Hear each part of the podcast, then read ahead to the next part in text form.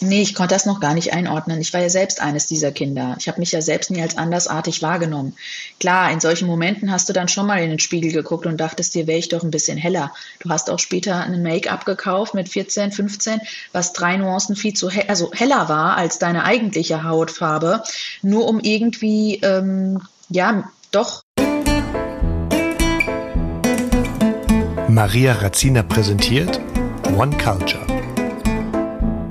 In meinem Podcast lade ich nationale und internationale Gäste ein und spreche mit ihnen über ihre grenzenlose Heimatverbundenheit. Ich spreche mit Kindern der Auswanderer, die zwar die meiste Zeit ihres Lebens in Deutschland verbracht haben, aber deren Wurzeln woanders liegen.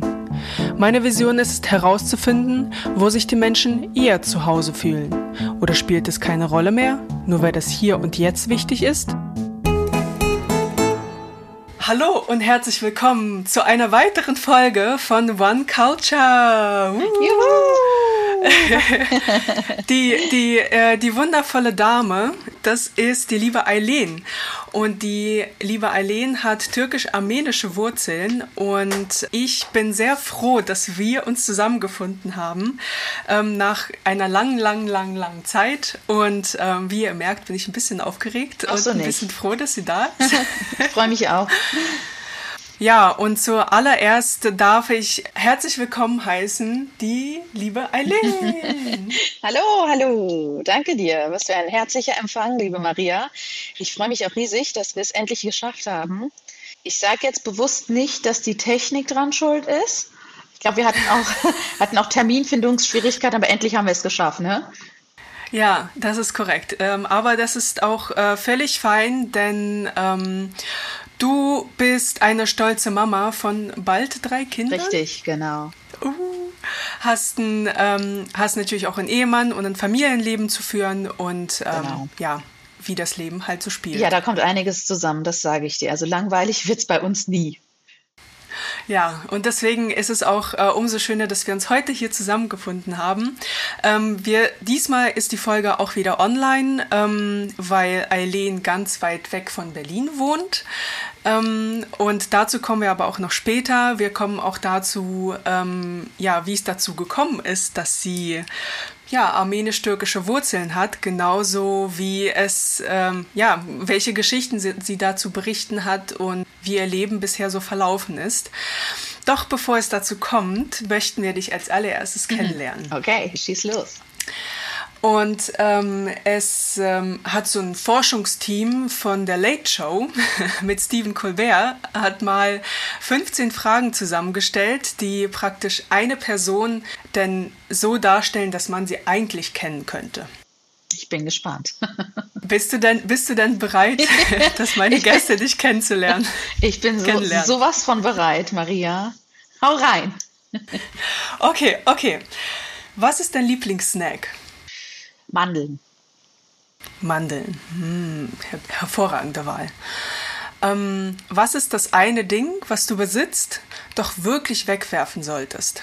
Ich würde ja sagen mein Handy, aber dann hätte ich ein Riesenproblem. Aber manchmal ertappe ich mich dabei, doch zu lange und zu oft am Handy zu sein. Mm.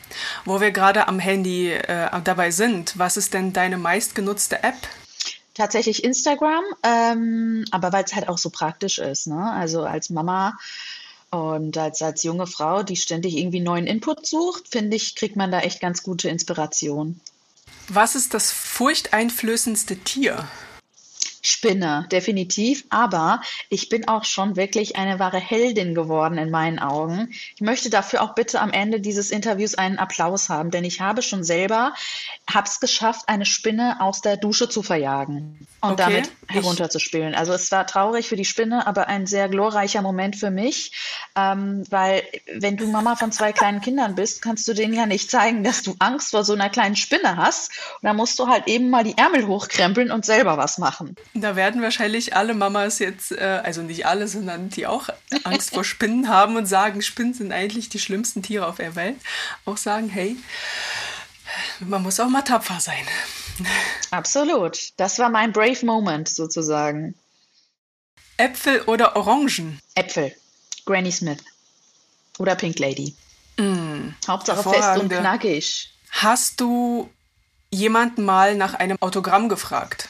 Nein, ich bin überhaupt kein Fame-geiler Mensch, was ein bisschen im Gegensatz dazu steht, dass ich lange bei RTL exklusiv gearbeitet habe, aber vielleicht hat es mir auch geholfen.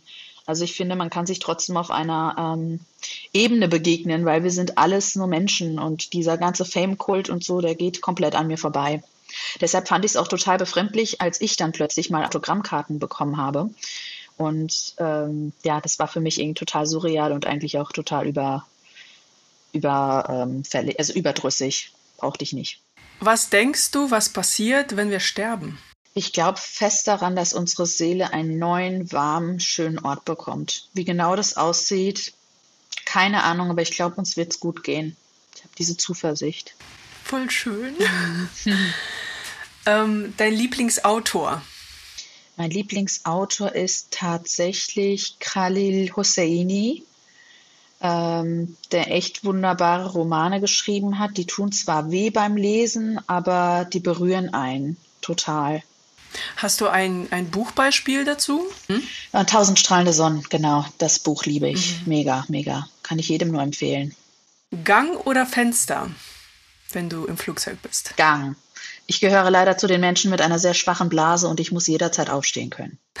Außerdem habe also, ich Höhenangst und das äh, passt dann eben ganz gut, wenn ich weit vom Fenster weg sitze. Dann kannst du nicht runterschauen, mhm. sondern der Boden mhm. ist viel näher dran. Mhm. Genau. Dein Lieblingsgeruch? Vanille. Da denke ich direkt oh. an meine Kindheit äh, zurück. Ich muss an meine Mami denken, die wunderbare Desserts und Kekse damit gebacken hat, immer mit echter Vanilleschote.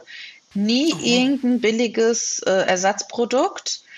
Ähm, mhm. Wirklich immer die echte und schön auskratzen und dann äh, selber Vanillezucker herstellen. Yummy. Und der schlimmste Geruch für dich? Der schlimmste Geruch. Ähm, Tatsächlich Hähnchenbraterei, aber sonst gar nicht so schlecht, weil ja. ähm, ich bin ja jetzt gerade schwanger und da muss ich immer drauf aufpassen, was ich einatme. Es kann eben sein, dass ich mich dann übergeben muss, auch jetzt noch Oha. im sechsten Monat, was ein bisschen anstrengend ist mit zwei kleinen Kindern. Aber so Hähnchen, Oha. Hähnchenbraterei oder Gockel, nee, Göckelmobil, wie es hier im Schwaberländler heißt, das, das kann ich überhaupt nicht. Es geht gar nicht. Wir haben, glaube ich, 100 Meter vor dem Haus eins stehen, so ein Göckelmobil und könnt dem Mann den Hals umdrehen. Er kann selber nichts dafür. Ich freue mich für ihn, dass er einen tollen Job hat, aber nein, für mich ist es nichts. Mhm. Na, hoffentlich ändert sich nach der, nach der Schwangerschaft, dass du mit. Da gehe ich erstmal mit äh, Gockel essen. Ja. Ähm, Katzen oder Hunde? Hunde, definitiv. Wobei Katzen haben mir persönlich nie was getan. Ich weiß überhaupt nicht, woher diese Aversion gegen Katzen kommt bei mir. Es ist echt bekloppt. Die Tiere können nichts dafür. Aber ich habe immer so diesen ähm, Albtraum vor Augen, dass du im Bett liegst, du hast eine Katze, du vertraust deinem Haustier und plötzlich im Schlaf zerkratzt sie dir das Gesicht. Und ein Hund, der wird das nie machen. Der wird es nie mal, also ich weiß auch nicht. Ich möchte auch irgendwann unterm Weihnachtsbaum so einen kleinen Golden Retriever als Welpe geschenkt bekommen. Ich bin sehr kitschig, ich weiß. Okay, dann lasse ich das, dann lasse ich den Timur äh, auch das hören. Danke, das ist sehr lieb, danke. Okay, ähm, wenn du nur ein Lied oder einen Song bis zum Ende deiner Tage hören dürftest, welcher wäre das? Das wäre definitiv Seven Seconds. Ähm, aber du weißt, ich äh, leide unter Schwangerschaftsamnesie und muss gerade noch mal gucken. Ah ja, Nene Cherry und Yusu Dnur ähm, haben dieses Lied geschrieben bzw. gesungen und ich liebe diesen Song. All-time favorite. Kennst du den? Nein. Du Wenn ich den höre, vielleicht, ist aber. So äh, schön, wirklich, sehr schön. An welche Zahl denke ich? Sieben. Nein. Beschreibe dein Rest, okay, beschreibe dein restliches Leben in fünf Worten. Nomaden-Lifestyle. Sorry, mein restliches oder mein vergangenes? Dein restliches. Mein restliches. Nee, Ankommen. Ankommen, genau das Gegenteil von Nomaden-Lifestyle. Ähm, arbeiten gehen wieder. Laut, chaotisch, tanzend. Waren das fünf? Das waren ganz genau fünf ja. Worte. Dankeschön. Gerne. Jetzt wieder Applaus eingefügt. ja, super, super schön. Vielen Dank. Ich denke, wir haben auf jeden Fall eine gute Übersicht über dich jetzt. Mhm. Ähm, man sagt ja auch, dass man die Menschen kennt, aber apropos Menschen kennenlernen. Wenn wir ein wenig in deine Kindheit hineingehen, dann möchte ich, also wir haben jetzt im Vorgespräch kurz darüber referiert, dass du ja gar nicht Armenierin bist, so wie ich das mal äh, mitbekommen habe, sondern türkisch-Armenierin. Wie ist es denn überhaupt dazu gekommen? Also ich bin schon Armenierin, beide meiner Elternteile sind armenisch, aber der große Unterschied zu Armenien aus Armenien ist halt, aus Armenien selbst ist halt wirklich, dass meine Eltern in der Türkei groß geworden sind, also dort bereits äh, geboren wurden und auch in die Schule gegangen sind.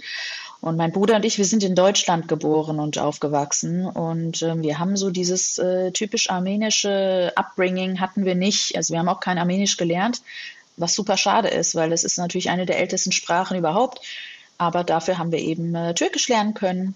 Und das ist auch eine schöne Brücke, die mich mit meinem Mann bis heute verbindet. Wir sprechen beide Türkisch, können das also unseren ähm, Kindern beibringen, wenn auch nicht perfekt, aber gut.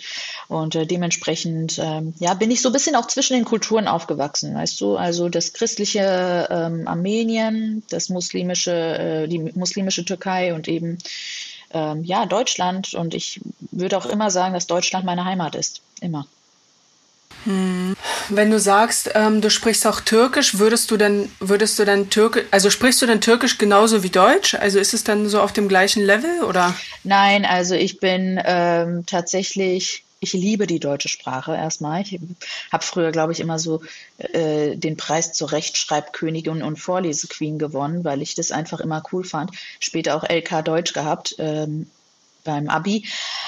Türkisch habe ich erst später mir selber beigebracht. Ich habe das lange Zeit blockiert, die Versuche meiner Eltern, uns Türkisch beizubringen, weil wir sehr deutsch aufgewachsen sind, in einem, einem sehr, sehr traditionellen ähm, hessischen Dorf im Westerwald. Und dort ähm, habe ich sowieso schon mit meinen kleinen äh, Problemchen im Alltag kämpfen, zu, äh, zu kämpfen gehabt weil man halt eben doch diesen Alltagsrassismus als Kind stärker wahrnimmt, als ähm, die Eltern oder andere Erwachsene das vermuten. Und dann habe ich es ab, mhm. abgeblockt. Und später, als ich dann wirklich zu mir kam und gemerkt habe, dass eine Sprache eine absolute Bereicherung ist, eine andere Kultur, mhm. egal welche sie ist, die absolut dazu beiträgt, dass dein Leben facettenreicher wird und du selber auch offener wirst für die Welt, da habe ich mir das dann selber doch nochmal so beigebracht. Mhm. Also Wow, also sel sich selbst was beizubringen, hast du dir dann irgendwie ein Buch geholt oder hast du dann einfach deine Eltern gefragt oder wie? Ich habe meine Eltern gefragt und ich hatte auch später viele oder ja, als ich dann mit 18 raus bin aus dem Dorf, ähm, hatte ich so eine Zwischenstation in Amerika. Da können wir nachher drüber quatschen. Aber danach hatte ich an der Uni viel mehr türkische Freundinnen, viel mehr ja, Leute in der Sozialisation, die mir auch wirklich helfen konnten, die Sprache dann doch nochmal zu erlernen. Und ähm, ja, da bin ich auch ganz happy, dass ich die Kurve noch äh, bekommen habe. Mhm. Du hattest vorhin erwähnt, dass du als Kind äh, mehr Rassismus erfahren hast, als vielleicht das ein Erwachsener sieht. Kannst du noch mal ein bisschen tiefer hineingehen? Also war, warst du denn, du warst ja dann an einer deutschen Schule und äh, in einem hessischen Dorf und eigentlich, das hört sich jetzt so an, als ob du dort äh, die Einzige wärst, die dann vielleicht nicht ganz ähm, die, ja, die nicht zu 100 Prozent so aussah wie die deutschen Kinder. Tatsächlich war das so, äh, Maria, da hast du total recht. Ich bin äh, eines der wenigen Kinder mit Migrationshintergrund, wie man das so oft sagt. Wobei ich finde, das Wort passt eigentlich gar nicht zu mir. Was kann man denn noch sagen? Egal, auf jeden Fall, ja, anderes Aussehen, genau. Das differenziert dich ja schon mal von vornherein von den anderen. Ich glaube, daher kam auch mein Wunsch, perfekt Deutsch sprechen zu können. Um das, es ist so eine Art Überkompensation gewesen bei mir bis heute berichtige ich meine Kinder, die ja gerade eben ähm, lernen zu reden, wenn es mal einen falschen Artikel oder so gibt. Und auch meine Eltern immer noch. Ich bin da echt ein bisschen äh, crazy. Ähm, wie dem auch sei, ich habe tatsächlich so ein paar ähm, Beispiele, woran ich das festmachen kann. Zum Beispiel, mhm. jetzt ein bisschen unangenehm, aber hey, es ist halt so, ich habe schwarze Haare und dementsprechend habe ich natürlich auch schwarze Härchen auf Armen und Beinen. So.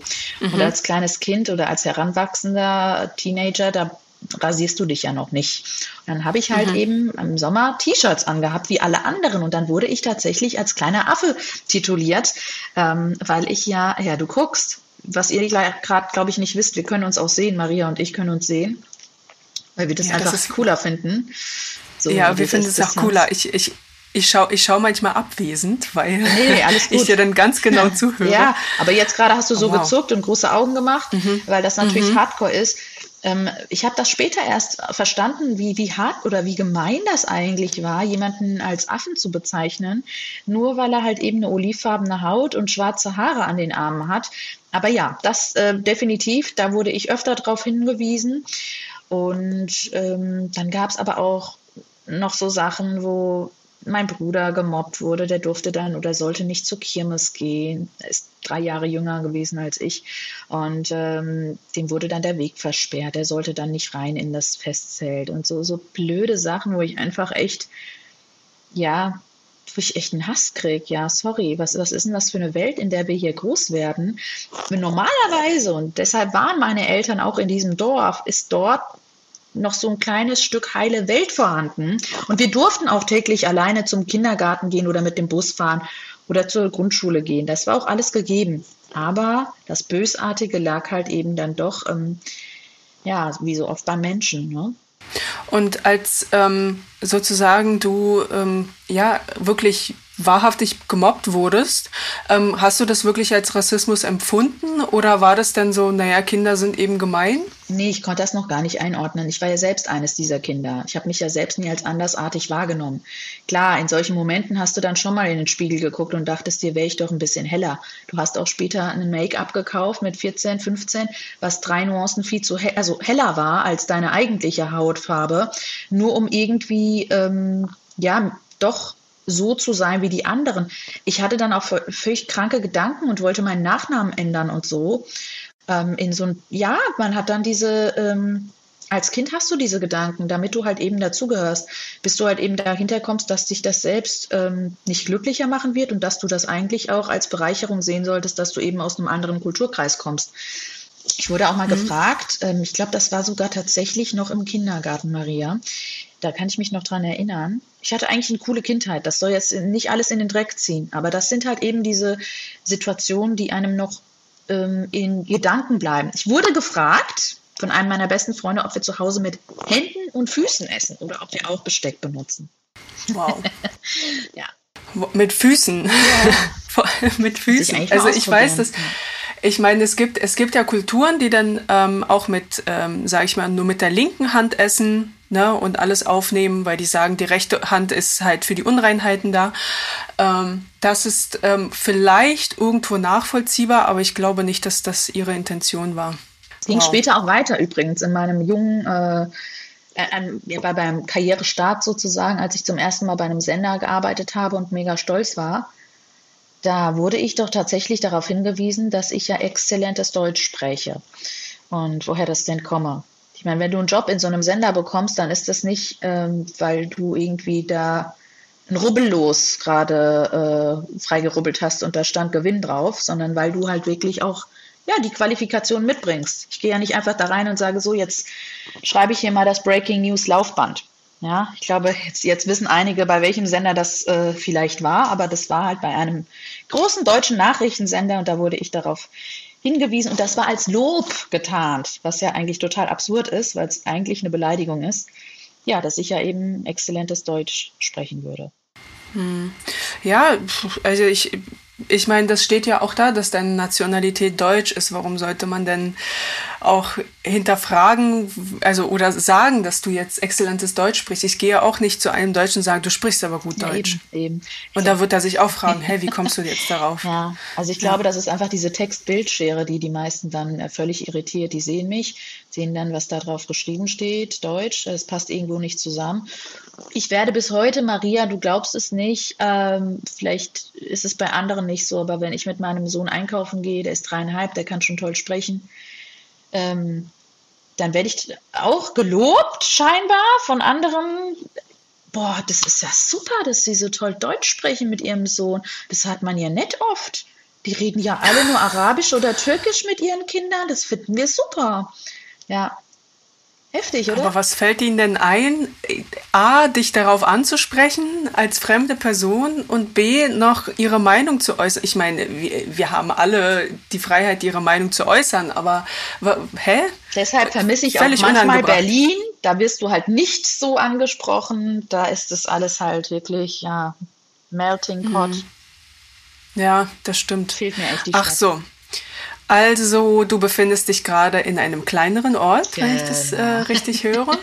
Und genau. ähm, du bist sozusagen in eine ähm, in einem hessischen Dorf auch zur Schule gegangen mhm. und seid ihr dann irgendwie weitergezogen oder umgezogen? Weil vorhin hattest du kurz bei der Frage mit den äh, fünf äh, Wörtern für deine Zukunft, für das rechtliche Leben, auch Nomadenleben erwähnt.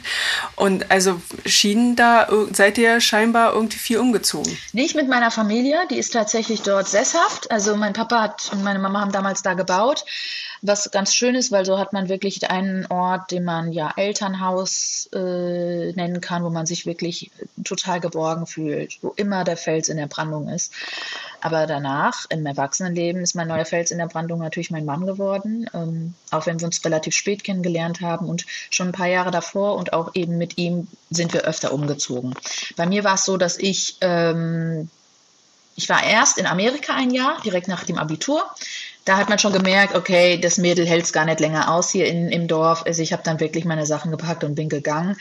Hm, kurz nach meinem Abitur. Habe ein Jahr Au pair gemacht in Memphis, Tennessee, in den Südstaaten, was super cool war. Werde ich echt ähm, immer empfehlen, ähm, jungen Menschen erstmal eine Auszeit vom schulischen Leben, von der Karriere zu nehmen und dann erst zu gucken, was, wo will ich hin, was will ich machen. Das hat mir echt gut getan. Und später habe ich dann ähm, studiert in Siegen und hatte kurz danach meinen ersten Job beim Fernsehen. Ähm, mit, einer kurzen, mit einem kurzen Abstecher nach Hamburg, merke ich gerade. Ich komme schon selber teilweise nicht mit, aber ich war, ich war kurz in mhm. Hamburg, habe dann Praktikum beim, äh, bei der US-Botschaft gemacht. War auch ganz cool da. So, nach diesen drei Monaten bin ich zurückgekommen nach Köln und habe da meine ersten TV-Jobs sozusagen ergattert. Ja. Und ähm, meinst du, da, dass du gesagt hast, du hältst jetzt in diesem Dorf nicht mehr aus und musst irgendwie weg, dass du den Drang hattest, einfach auch mal was anderes zu sehen? Oder war das für dich denn so, ich muss jetzt irgendwie aus der, aus der deutschen Gemeinschaft raus und sagen, ich, ich muss irgendwie, äh, ich, ich kann nicht nur von den Deutschen umgeben sein, weil ich scheinbar irgendwie anders bin. Ich glaube, das war beides, wenn auch unbewusst. Also das hätte ich damals nie so gesehen das, dieses Deutsche. Das, ich finde das bis heute auch, ich finde das trotzdem, schön. Ich habe auch ein paar deutsche Freundinnen und Freunde, aber ähm, dieses Einseitige. Ich glaube, es wäre völlig egal gewesen, wenn es 100 Prozent irgendwie nur Armenier gewesen wären oder Türken oder Griechen. Das, das, das nervt mich. Ich kann das nicht. Ich brauche Multikulti in meinem unmittelbaren Leben und ähm, mag das total gern, mit verschiedenen Nationen ins Gespräch zu kommen, weil ich dadurch auch das Gefühl habe, dass ich selber jeden Tag eine kleine Reise mache. Also ich bin von ich bin Wassermann übrigens von Sternzeichen. Ich liebe die Freiheit. Und jetzt mag einer denken, ja, wieso hast du dann geheiratet und Kinder bekommen? Es geht auch alles zusammen. Ja, also man kann das wirklich kombinieren, indem man sich halt eben diese Multikulti-Einflüsse ins Leben holt. Und äh, damals, als ich dann nach Amerika gegangen bin, hatte ich auch nicht nur amerikanische weiße Freunde dort. Nein, Hispanics, Blacks ähm, oder eben auch andere Menschen, die eingewandert waren. Das war dann später unsere Clique, ja. Also wir waren alle Au pairs und die kamen natürlich auch aus anderen Ländern aus Russland, aus Tschechien, aus Venezuela, aus Polen, ähm, halt unsere kleine deutsche Clique. Das war super cool. Also das habe ich total genossen. Einerseits eben weg zu sein, auch von diesem behüteten Elternhaus, von diesem starren, ja, es ist schon ein bisschen spießiger einfach, klar, in diesem hessischen Dorf. Ähm, und andererseits halt eben auch, ähm, ja, wirklich diese verschiedenen Einflüsse kennenzulernen, verschiedene Sachen zu essen. Ja, ich bin ein Genussmensch. Ja, habe damals das erste Mal, glaube ich, Sushi gegessen, ähm, das erste Mal richtig äh, mexikanisch gegessen. Und diese ganzen Einflüsse, das fand ich super cool. Mhm. Und ähm, naja, gut, dann äh, da schwebte mir die Frage vor, ob du auch in, in, in den USA Rassismus erfahren hast. Aber wenn man im Multikulti-Freundeskreis landet, dann ist es überhaupt kein Thema. Denkst du? Stopp. Nein, stimmt nicht. Was? Es gibt, und ich hatte damals auch was mit, also ich hatte auch eine armenische Clique dort. Es gibt ja sehr viele Armenier in äh, Amerika tatsächlich, wenn auch eher in Kalifornien angesiedelt, aber eben auch in Tennessee. Dort hatte ich ein paar Freunde aus Armenien, die halt eben dort ihr Glück gefunden hatten. Und du glaubst es nicht, Maria, wir waren im Club, wir haben gefeiert alle zusammen. Ich war mit so Geschwistern unterwegs, war echt cool. Die haben dann natürlich auch so ein bisschen auf mich aufgepasst. Ja, also wenn du mit Armeniern befreundet bist, das ist immer gleich so wie Familie. Ja, auch wenn ich kein Armenisch spreche, das ist total schön. Also dann bist du erstmal eingeladen nach Hause, Papa, Mama wollen dich kennenlernen. Ähm, da wirst du vollgestopft mit Essen und dann heißt es, äh, why don't you eat, why don't you eat? Ja, also du musst da wirklich reinhauen, um da auch ähm, dazu zu gehören. Ist total schön, das habe ich genossen, weil ich hatte ja eben dieses familiäre dort nicht. Ich habe da in einer in einem Single-Haus ähm, Haushalt gelebt. Da war eine Frau, die hatte eine Praxis, also eine Ärztin, das war meine Gastmama und einen Sohn, auf den sie eben nicht so gut aufpassen konnte und mich deshalb als Betreuerin brauchte. Und ähm, dieses familiäre habe ich dann genossen, so bis zu dem Zeitpunkt. Und da war wirklich für mich auch das Ende dieser Freundschaft. Da habe ich gebrochen mit denen. Wir waren im Club und da sind natürlich auch viele Blacks, also viele, viele farbige Menschen in Memphis, Tennessee. Und ich dachte bis dato, dass es diesen Rassismus gegen ähm, Afroamerikaner nur von den Weißen gibt. Nein, es gibt ihn auch von Armeniern. Und dann hat doch tatsächlich der eine Kumpel zu mir gesagt, hey, ähm, guck dir das mal an, die sehen doch aus wie Affen, wenn die tanzen. Und da Nicht nochmal. Doch. Und dann, ähm, dann habe ich tatsächlich, und es waren junge, junge Menschen wie ich, ich war ja damals 18 ähm, jetzt frag mich bitte nicht, wie ich in den Club gekommen bin. Ich bin reingekommen und äh, die anderen waren auch so in meinem Alter, vielleicht ein bisschen älter, vielleicht so um die 21, 22. Und als ähm, der Typ das gesagt hat, wusste ich, alles klar. Das war das letzte Mal, dass ich mit euch unterwegs bin, weil ich kann Rassismus, egal von wem, in jeglicher Form, kann ich überhaupt nicht ertragen. Es geht gar nicht. Wow, dass man von den, man ist ja schon im anderen Land man ist ja schon irgendwo hingewandert, wo man glaubt, irgendwie eine bessere Zukunft zu haben oder Geld zu verdienen oder Erfahrung zu sammeln ja. und dann noch ähm, in diesem anderen Land den Rassismus weiterzutragen. Oh Gott. Ja, das, ich habe nee. mich auch fremdgeschämt Furchtbar. und das war dann für mich auch äh, das Ende, Ende mhm. dieser Freundschaft. Mhm. Wow. Ähm, ja, muss ja kurz hier die Tränchen zurückhalten. Ist traurig, ähm, ne? Ist echt traurig, ja. Ja, auf jeden Fall. Ähm, um nochmal auf dein Elternhaus zurückzukommen. Wie, wie waren denn deine, wie haben dich deine Eltern denn eigentlich großgezogen? Wie waren die Bausteine deiner Kindheit oder deiner Jugend? Ähm, kannst du dort etwas eintauchen? Ja, absolut. Also meine Eltern haben eigentlich alles für uns gemacht, was man machen konnte. So, ähm, die haben echt ja, wie man so schön sagt, ihr letztes Hemd gegeben. Ne? Meine Eltern hatten nicht viel Geld anfangs, die haben aber aus sehr wenig sehr viel gemacht. Meine Mutter hat ähm, Realschulabschluss, mein Papa hat Hauptschulabschluss. Und ähm, die haben durch sehr viel harte körperliche Arbeit, also meine Mutter, die ist Schneiderin, und als die Firma Konkurs angemeldet hat von ihr, hat sie sämtliche Industrienähmaschinen und auch Stoffe und Knöpfe und all diese Kurzwaren eingekauft, um sich selbstständig zu machen. Und hat dann sehr viel genäht. Witzigerweise war meine halbe Familie, also Tanten, Omas, alle, die waren dort alle beschäftigt in der gleichen Firma. Das war echt witzig. Die waren Akkord-Blusenschneiderinnen. Kannst du dir das vorstellen? Also wirklich in einer Stunde so und so viele Blusen schneidern zu müssen mega verrücktes Konzept, mega verrückt. Mhm. Ich bin da ganz oft. Ich kann es mir nicht vorstellen. Ja, ist auch total äh, eigentlich zurückgeblieben, dieses Konzept von Arbeit. Total gestresst waren die natürlich alle, ja. Und ich bin da oft rein. Das war so eine riesige Halle. Ähm, wir haben später direkt darüber das Grundstück kaufen können. Und zwar dank des Chefs meiner Mama. Die hat, der hat das möglich gemacht. Also an ein Grundstück zu kommen, um zu bauen, ist ja schwierig in solchen kleinen Dörfern auch oft.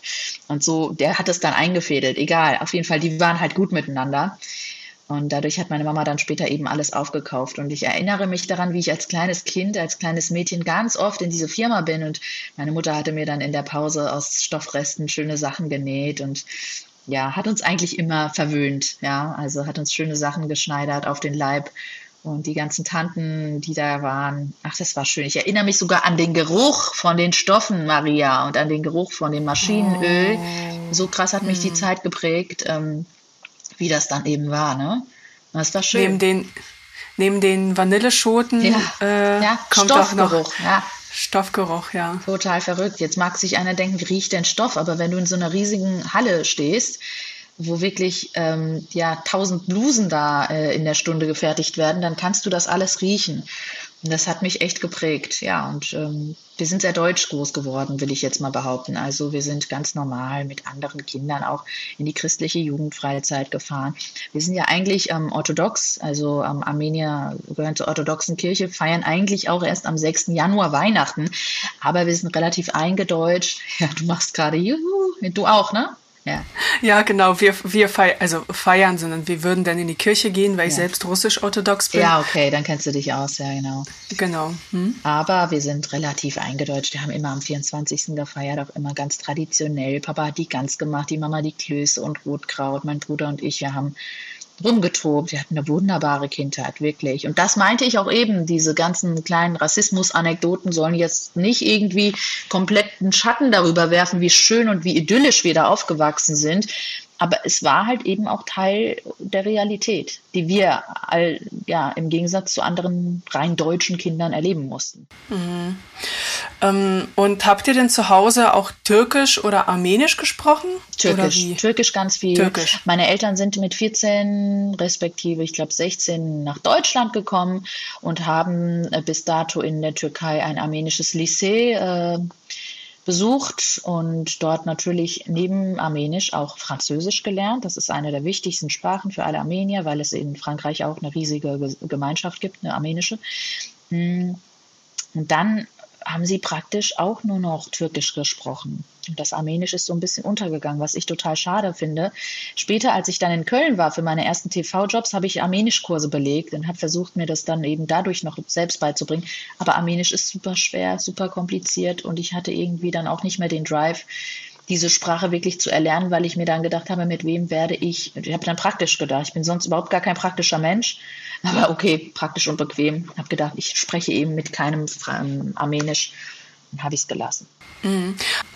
Apropos Kindheit und Erziehung. Du wirst bald wieder dreifache Mama. Ja, ja, ja crazy. Oh Mann. Noch drei Monate, dann ist es soweit. Richtig, ja. ich kann und, nicht glauben. Ähm, und ähm, dein, dein, dein ältestes Kind ist momentan dreieinhalb Jahre alt, ne? Genau. Ähm, ich meine, ihr, die wachsen ja im türkischen, sozusagen türkisch-deutschen Haushalt auf. Mh, mh. Ähm, wie, ähm, wie gehst du da vor? Wie möchtest du, also nach welchen Bausteinen möchtest du deine Kinder großziehen? Und also momentan sind sie vielleicht noch ein bisschen zu klein, aber wie geht es ihnen und ähm, ja, wie gehst du da vor? Also ich möchte ergänzen, Türkisch, Armenisch, Deutsch, ja, also okay. den Einfluss mhm. haben wir definitiv auch. Ja, so ein paar Wörter, ja. wie du eben gesagt hast, schnappt man ja doch auf aus dem Armenischen, mhm. ja, also die ich dann doch zu meinen Kindern sage, wo ich mich ertappe, dass ich dann doch eben äh, armenische äh, ja. Sachen fallen lasse. Also ich gehe da, mein Mann und ich sind da sehr entspannt, erstens, ja, also müssen wir auch sein, denn wir haben verschiedene Konfessionen. Ich bin Christin, mein Mann ist äh, muslimisch wir sind relativ entspannt. Also hier steht auch eine Bibel und ein Koran. Wir sind jetzt nicht die Hardcore-Kirchengänger, äh, respektive Moscheegänger, sind wir nicht. Wir, wir halten eigentlich mehr davon, zu Hause zu beten und mit dem lieben Gott zu sprechen, weil mehr brauche ich für eine Verbindung nach oben eigentlich gar nicht. Mich selbst und meinen Glauben und einfach auch wirklich diesen Moment zu finden, wo ich Ruhe habe und wo ich auch mit den Kindern mal bete. Und da ist es uns weniger wichtig, eine Sure aus dem Koran zu lesen. Es ist uns viel wichtiger, realitäts- und kindgerecht den Kindern das beizubringen, dass es da eben eine, eine Kraft gibt, die uns hilft im Leben und die uns Zuversicht spendet, auch in den dunkelsten Zeiten. Und äh, ich bin fest davon überzeugt, dass man das auch so beibehalten sollte, dass man nicht irgendwie dogmatisch leben muss, um Glauben zu leben, sondern dass man einfach sich selbst gar nicht verstellen sollte. Ja, ich glaube, der liebe Gott, der weiß schon, wie der einen selber, also wie er einen gemacht hat. Der weiß ganz genau, was man fühlt. Und ich glaube, der hält auch wenig davon, wenn wir uns verstellen. So versuche ich es unseren Kindern beizubringen und mein Mann auch. Was wir definitiv immer machen vor einer langen Reise, wir, ver wir verreisen dadurch, dass wir weit weg sind von unseren Eltern, öfter mal mit dem Auto, da beten wir. Ja, ganz einfach, dass der liebe Gott auch auf uns aufpasst auf der Straße. Es gibt halt nun mal viele Idioten. Und da zeigen wir den, den Kindern schon, okay, hey, so ein bisschen nochmal kurz sich sammeln, Moment der Ruhe genießen, nochmal kurz mit dem lieben Gott sprechen. Das, das ist einfach ein schönes Gefühl, ob für die Kinder oder für uns. Das, das, man fühlt sich direkt behüteter. Mhm, mhm. Auch eine schöne Tradition zu sagen, okay, kurz bevor wir losfahren, ja. äh, die Taschen ins Auto gepackt und dann kurz zu Hause noch hingesetzt für ein paar Minuten. Oder im Auto, ähm, ganz egal. Aber Hauptsache ja. alle vier zusammen und bald fünf und dass wir uns einfach kurz noch mal, dass wir kurz innehalten und sagen, hey, wir wollen gerne beschützt jetzt auf die Reise gehen. Lieber Gott, bring uns bitte heil ähm, an unseren Zielort und beschütze all die, die uns wichtig sind. Das machen wir schon. Ähm, was wir abends auch machen, was glaube ich so ein kleiner Ersatz für ein Gebet geworden ist. Oh Gott, ey, Leute werden jetzt denken, ähm, wir nehmen uns dann an, die, an den Händen, wenn wir abends es schaffen, zusammen zu essen und sagen dann so einen kleinen Tischreim auf. Ne?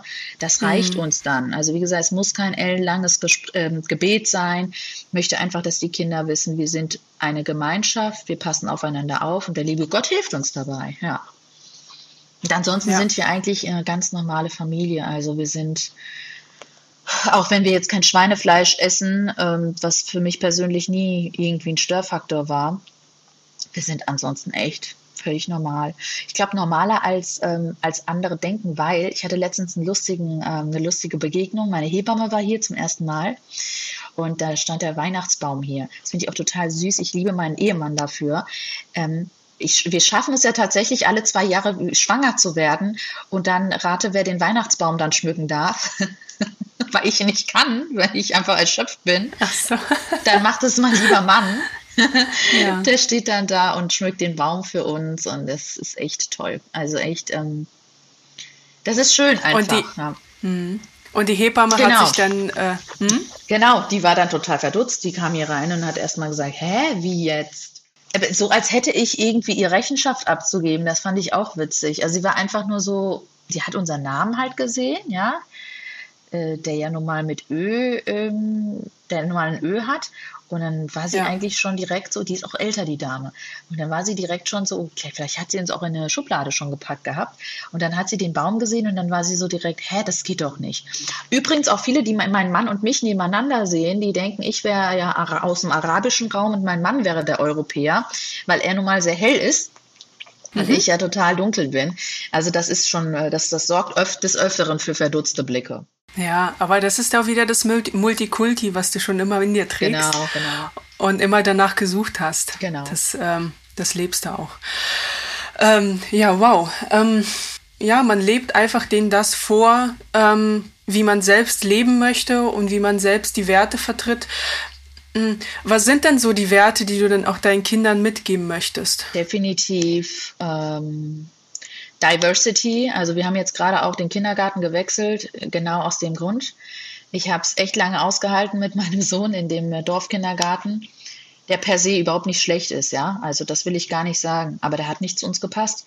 Es gab vielleicht doch ein türkisches Kind und ein albanisches Kind, aber es wurde halt gar nicht dieses ähm, also wir sehen uns ja als Europäer, mein Mann und ich, ja. Wir sind ja nicht nur aus einem Land. Das ist ja auch jedes Mal anstrengend für mich zu sagen. Ich bin äh, Türkei-Armenierin, bin hier geboren, pipapo.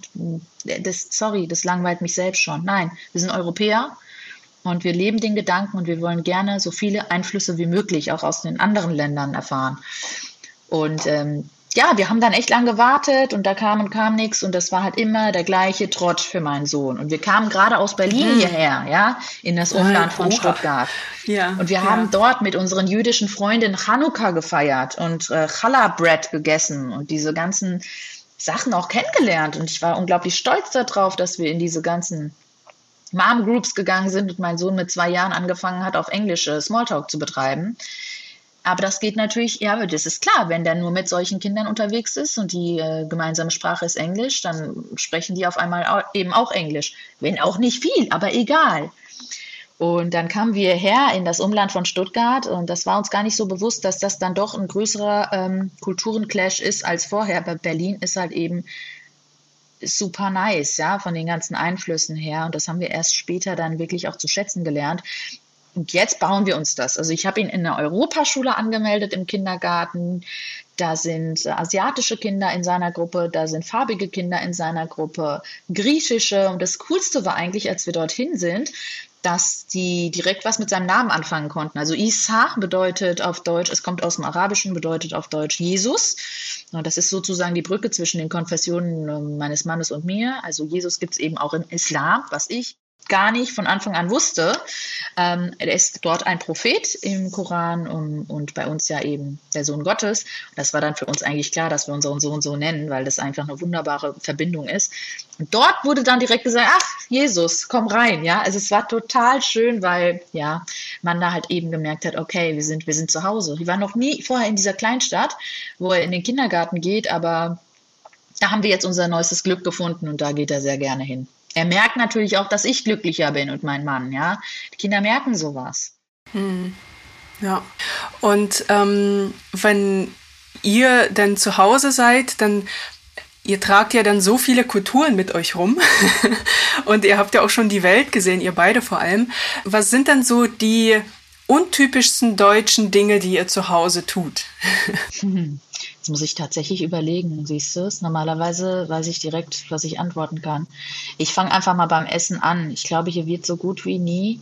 Doch, ich habe jetzt Weißwürste in Geflügelausführung gefunden.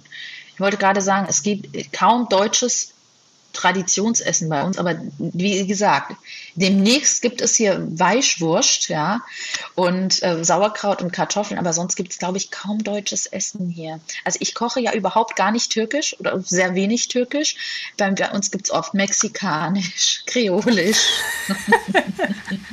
auch mal amerikanisch Mac and Cheese, aber darauf bin ich total hängen geblieben in dieser Schwangerschaft. Wir machen ganz oft Sushi selbst, mein Sohn und ich, wir rollen dann die Sushi-Dinger.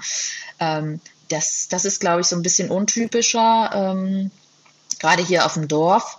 Ansonsten wüsste ich jetzt gar nicht, was noch untypisch. Achso, doch, doch, doch. Wir gucken alle Serien auf Englisch, mein Mann und ich. Ich glaube, das ist auch eher untypisch. Ähm, ja, tatsächlich wird jeder Film auf Englisch geguckt, einfach weil wir es cooler finden, ähm, die Originalfassung auch zu hören. Hm. Ja, und ansonsten ja. sind wir eigentlich doch ich weiß es gar nicht. Man müsste wahrscheinlich hier so ein paar Wanzen verstecken, um uns mal zu beobachten und um das mal wirklich zu analysieren. Okay. Es gibt ja doch Menschen, also auch junge Menschen, die dann ähm, auch vielleicht ein anderes Aussehen haben und sagen, okay, ich möchte auch vielleicht Au pair machen oder irgendwie mhm. anders hinfahren. Was würdest du denn so einem jungen Menschen raten, der sich vielleicht nicht traut, diesen Schritt zu gehen? Ja, also tatsächlich hatte ich damals das Glück, mit einem enormen warum auch immer Selbstbewusstsein ausgestattet, äh, in die USA zu gehen. Ich hatte das gar nicht, diese, diese Selbstzweifel oder diese Ängste. Aber natürlich gibt es das und ich sehe das ja auch links und rechts, ja, viele, viele Mädels, ähm, die ich damals auch in Köln kennengelernt habe, die schreiben mir, hey Eileen, finde ich so cool, wie du jetzt gerade alles unter einen Hut bekommst. Kurze Side Note am Rand, ich bekomme gerade nicht alles unter, ich bin gerade nicht am Arbeiten, ähm, weil ich einfach zu weit weg bin von meinem neuen Sender. Nicht, dass ihr denkt, ich wäre hier super Mom und super äh, Hero überhaupt. Bin ich nicht, ja. Und hier wird auch mal geschrien und das ist auch mal chaotisch bei uns, aber es ist immer liebevoll und es ist immer lustig und am Ende des Tages wird hier ganz oft getanzt im Wohnzimmer, weil uns das eigentlich einfach unglaublich viel Energie gibt. Ähm, ich würde diesen Menschen, hast du schon mal was von Affirmation gehört? Mm, das machen die Amis. Vielleicht mit einem halben Ohr? Ja, ist nicht schlimm. Hm? Das machen die Amis ganz oft. Äh, die stellen sich dann vor den Spiegel. Muss man nicht. Kann man auch einfach selber sich hinsetzen und einen Moment der Ruhe finden und sich selbst bestärken. Ich glaube, Affirmation heißt auf Deutsch auch wirklich äh, Bestärkung ähm, oder Bestätigung. man, man muss sich immer wieder selbst vor Augen führen, dass man wertvoll ist, dass man gewisse Dinge super kann. Das muss man aber erst mal rausfinden, ja. Ich wusste damals auch nicht, was mein Talent ist, als ich nach Amerika bin. Ich wusste das überhaupt nicht. Ich wusste, ich will irgendwas mit Medien studieren. Dass ich später herausstellen würde, dass ich gut live moderieren kann und Sachen präsentieren kann. Keine Ahnung gehabt davon, ja. Das war wirklich wie im Film, als ich nachher mein Casting hatte bei meinem ersten Teleshopping-Sender, bei dem ich dann eben moderieren konnte das war crazy. Ich war selber überrascht, dass das klappt. Weil jeder Mensch sollte irgendwie herausfinden sollen, was er gut kann und sich selbst auch, ob jetzt vorm Spiegel oder nicht, das immer wieder sagen. Hey, das kann ich vielleicht nicht so gut, aber das kann ich gut und dafür lohnt es sich zu kämpfen die Träume jetzt leben, nicht auf später verschieben. Du weißt nicht, was später kommt. Du weißt es nicht, egal ob du jung bist oder älter. Lebe deinen Traum jetzt. Und ich habe einen Pfarrer, glaube ich, auf Instagram mal entdeckt durch eine Freundin, die hatte eine äh, Predigt von ihm gepostet. übrigens eine muslimische Freundin, die eine Predigt von einem Pfarrer, von einem christlichen Pfarrer gepostet hat. Das spiegelt sich auch in meinem Freundeskreis wieder. Ich mag offene Menschen. Mhm. Menschen, die sich auch für andere Religionen, andere Kulturen interessieren. Und der Mann, der Pfarrer hat gesagt, es ist viel einfacher, in seiner eigenen Komfortzone zu bleiben und nicht erfolgreich zu sein. Genau so war der Satz. Es ist viel einfacher, nicht erfolgreich zu sein. Das stimmt auch. Hm. Du kannst viel einfacher in deiner eigenen Komfortzone verharren und ein einfaches, glückliches, bequemes Leben führen. Aber bist du wirklich glücklich damit? Oder gaukelst du dir damit was vor, nur um Eltern, Freunde und andere oder die Gesellschaft glücklich zu machen? Selber sich trauen, aus der Komfortzone auszubrechen. Und es wird einfacher, glaubt mir, wenn ihr den ersten Schritt wagt und merkt, hey, das befreit mich, das macht mich glücklich. Das äh, gilt ja nicht nur für junge Menschen, sondern eigentlich für uns alle. Ja, das stimmt. Das äh, stimmt die dann gerade, die dann gerade äh, damit äh, zu kämpfen haben, ob sie jetzt gerade glücklich sind oder nicht und mhm. das nicht richtig einordnen können. Genau. Ähm, wow, das ist ein Deep Talk mit dir, Eileen. nice. Ähm, ich äh, habe noch viel, viel mehr Fragen, doch wir sind auch langsam dem Ende, ähm, okay, okay. beim Ende angekommen. Mhm, ich könnte noch ewig mit dir quatschen, macht echt Spaß. Ähm, okay, ähm, ich, ich mich mit, ich mich mit, ich könnte mich mit dir auch ewig unterhalten. Ähm, ich möchte noch mal aber kurz äh, zum Thema Heimatgefühl ähm, mich mit dir unterhalten. Ähm, vor, ganz am Anfang hast du kurz erwähnt, dass du ähm, ja dich auch in Deutschland heimisch fühlst. Ähm, du hast sicherlich auch auch die Türkei besucht, also die Heimat ähm, deiner Mutter, absolut. deines Vaters. Ja, absolut. Und ähm, wenn du dort bist, wie fühlt sich das für dich an? Also ist es dann so, ach, jetzt bin ich auch wieder zu Hause oder ist es, ich bin gerade im Urlaub oder wie ist es für dich? Es ist mehr als Urlaub und weniger als zu Hause. Ja, also wenn du es dazwischen einordnen willst. Es ist jedes Mal ein warmes Gefühl. Ich könnte jedes Mal heulen vor Glück, vor Freude, wenn ich dort hinkomme. Es ist ein komplett anderes Leben. Meine Oma hat bis heute noch eine Stadtwohnung in Istanbul, wo ich unglaublich gerne bin. Die ist total chaotisch, diese Wohnung. Also, was heißt total chaotisch? Ich liebe meine Oma, aber es ist wirklich, da sind crazy Teppiche drin, da sind crazy gehäkelte Deckchen auf den Dreier-Set-Tischen. Kennst du diese kleinen Tische in den orientalischen? Ja. Satz, Versatz oder Satztische heißen die, glaube ich. Ne? Da gibt es nicht den einen Wohnzimmertisch, sondern eben die kleinen, da wird dann der Chai abgelegt. Und Maria, es ist da cooler und viel interessanter, das Fenster aufzumachen und auf die Jadde, also auf die Straße zu gucken, wo ein kleiner Kiosk ist, wo die Menschen wirklich noch dieses Straßenleben auch haben, wo sich unterhalten wird, wo es wirklich Reibungspunkte gibt. Ja, da wird nicht nur sich normal unterhalten, da wird Brot verkauft auf der Straße, Simit, Chai, äh, teilweise kommt da auch natürlich der Alteisensammler vorbei. Da wird sich auch gekloppt. Also es ist wie Kino, ja, da lässt du den Fernseher aus das ist total interessant. Auf der Rückseite dieser Wohnung, dieser Stadtwohnung, gibt es dann ein Schlafzimmer. Da hört man immer den ähm, Muezzin schreien oder rufen, rufen. Und das hat mich und meinen Bruder immer ganz behütet ins Bett gehen lassen, obwohl wir ja eigentlich gar nicht in die Moschee gegangen sind. Aber das war so unsere, unsere Türkei. Und wir waren sehr oft in der Türkei. Es hat mir immer unglaublich mhm. viel Spaß gemacht. Ähm, wir versuchen natürlich unseren Kindern das auch so ein bisschen beizubringen, aber äh, im Moment stehen wir halt eher für eine weltoffene Türkei und äh, deshalb sind wir da manchmal so ein bisschen bisschen zurückhaltender als äh, jetzt zur Zeit. Also jetzt zur Zeit sind wir nicht so oft dort. Wir waren zum ersten Mal mit der ganzen Family vor drei Jahren zu Ostern in Armenien übrigens. Ich will noch schnell diesen mhm. Bogen schlagen, ähm, Gerne. um dir zu erklären, wie ich mich da gefühlt habe. Tatsächlich ähm, tatsächlich wie Urlaub, äh, wie eine Urlauberin, also wie eine Touristin. Ich glaube, das kommt auch dadurch, dass diese Sprachbarriere vorhanden ist. Ja, also wenn du dann wirklich nur sagen kannst, hey, Baref Zes, Inanumen Eileen, also hallo, wie geht's? Ich heiße Eileen. Ähm, und im Gegensatz zu dem Türkischen, ich kann mich ja auf Türkisch unterhalten, auch wenn es nicht perfekt ist, aber ich kann eben sprechen. Und äh, so einen schönen Smalltalk mit dem Bäcker oder woanders beim Baklava-Einkauf, das, das gibt dir unglaublich viel. Ja, ich liebe es, in der Türkei zu sein, auf den Märkten einkaufen zu gehen, danach essen zu gehen mit der Family. Es ist so toll einfach und ich vermisse das. Ich vermisse das wirklich sehr. Ja. Hm. Äh, ja, und wenn du nach, äh, zurück nach Deutschland kommst, dann ist für dich dann ähm, wieder, ich bin wieder zu Hause. Zu Hause. Ganz warmes hm. Gefühl. Deutschland, meine Heimat. Ich liebe es. Ich kriege jetzt Gänsehaut, wenn ich darüber nachdenke, wie ich im Flieger dann immer sitze und, und mich erfreue daran, dass ich in Deutschland so viele Chancen habe. Ja, weil diese Chancen hast du sorry, die hast du auch nicht in Amerika, auch wenn immer gesagt wird, das Land der vielen Träume und hier vom Tellerwäscher zum Millionär. Ich finde, das kannst du hier werden. Ich finde, das kannst du hier in Deutschland auch realisieren und hast immer noch so ein Backup, ja. Also hier wird wirklich viel getan, auch wenn du mal auf den Boden fällst und dich aufrappeln musst. Übrigens auch noch mein Tipp an jüngere Menschen, die gerade irgendwie nicht wissen, wo links und rechts ist.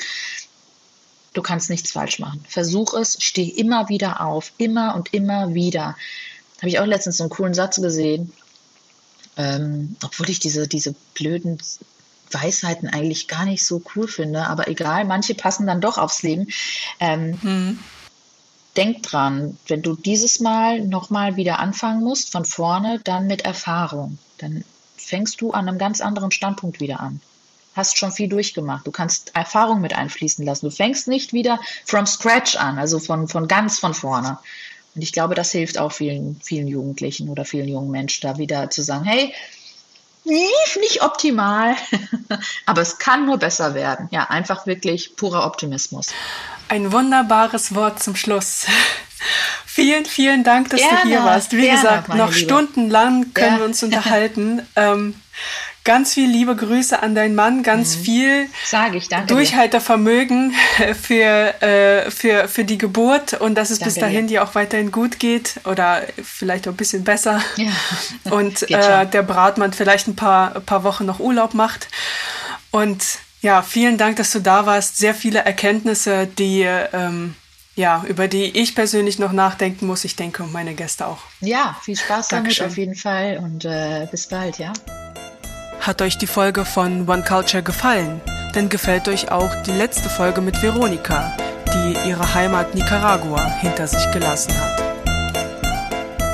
Aber dann kommen wir nochmal zu dieser Geschichte, dass das ist alles eine Idealisierung. Mhm.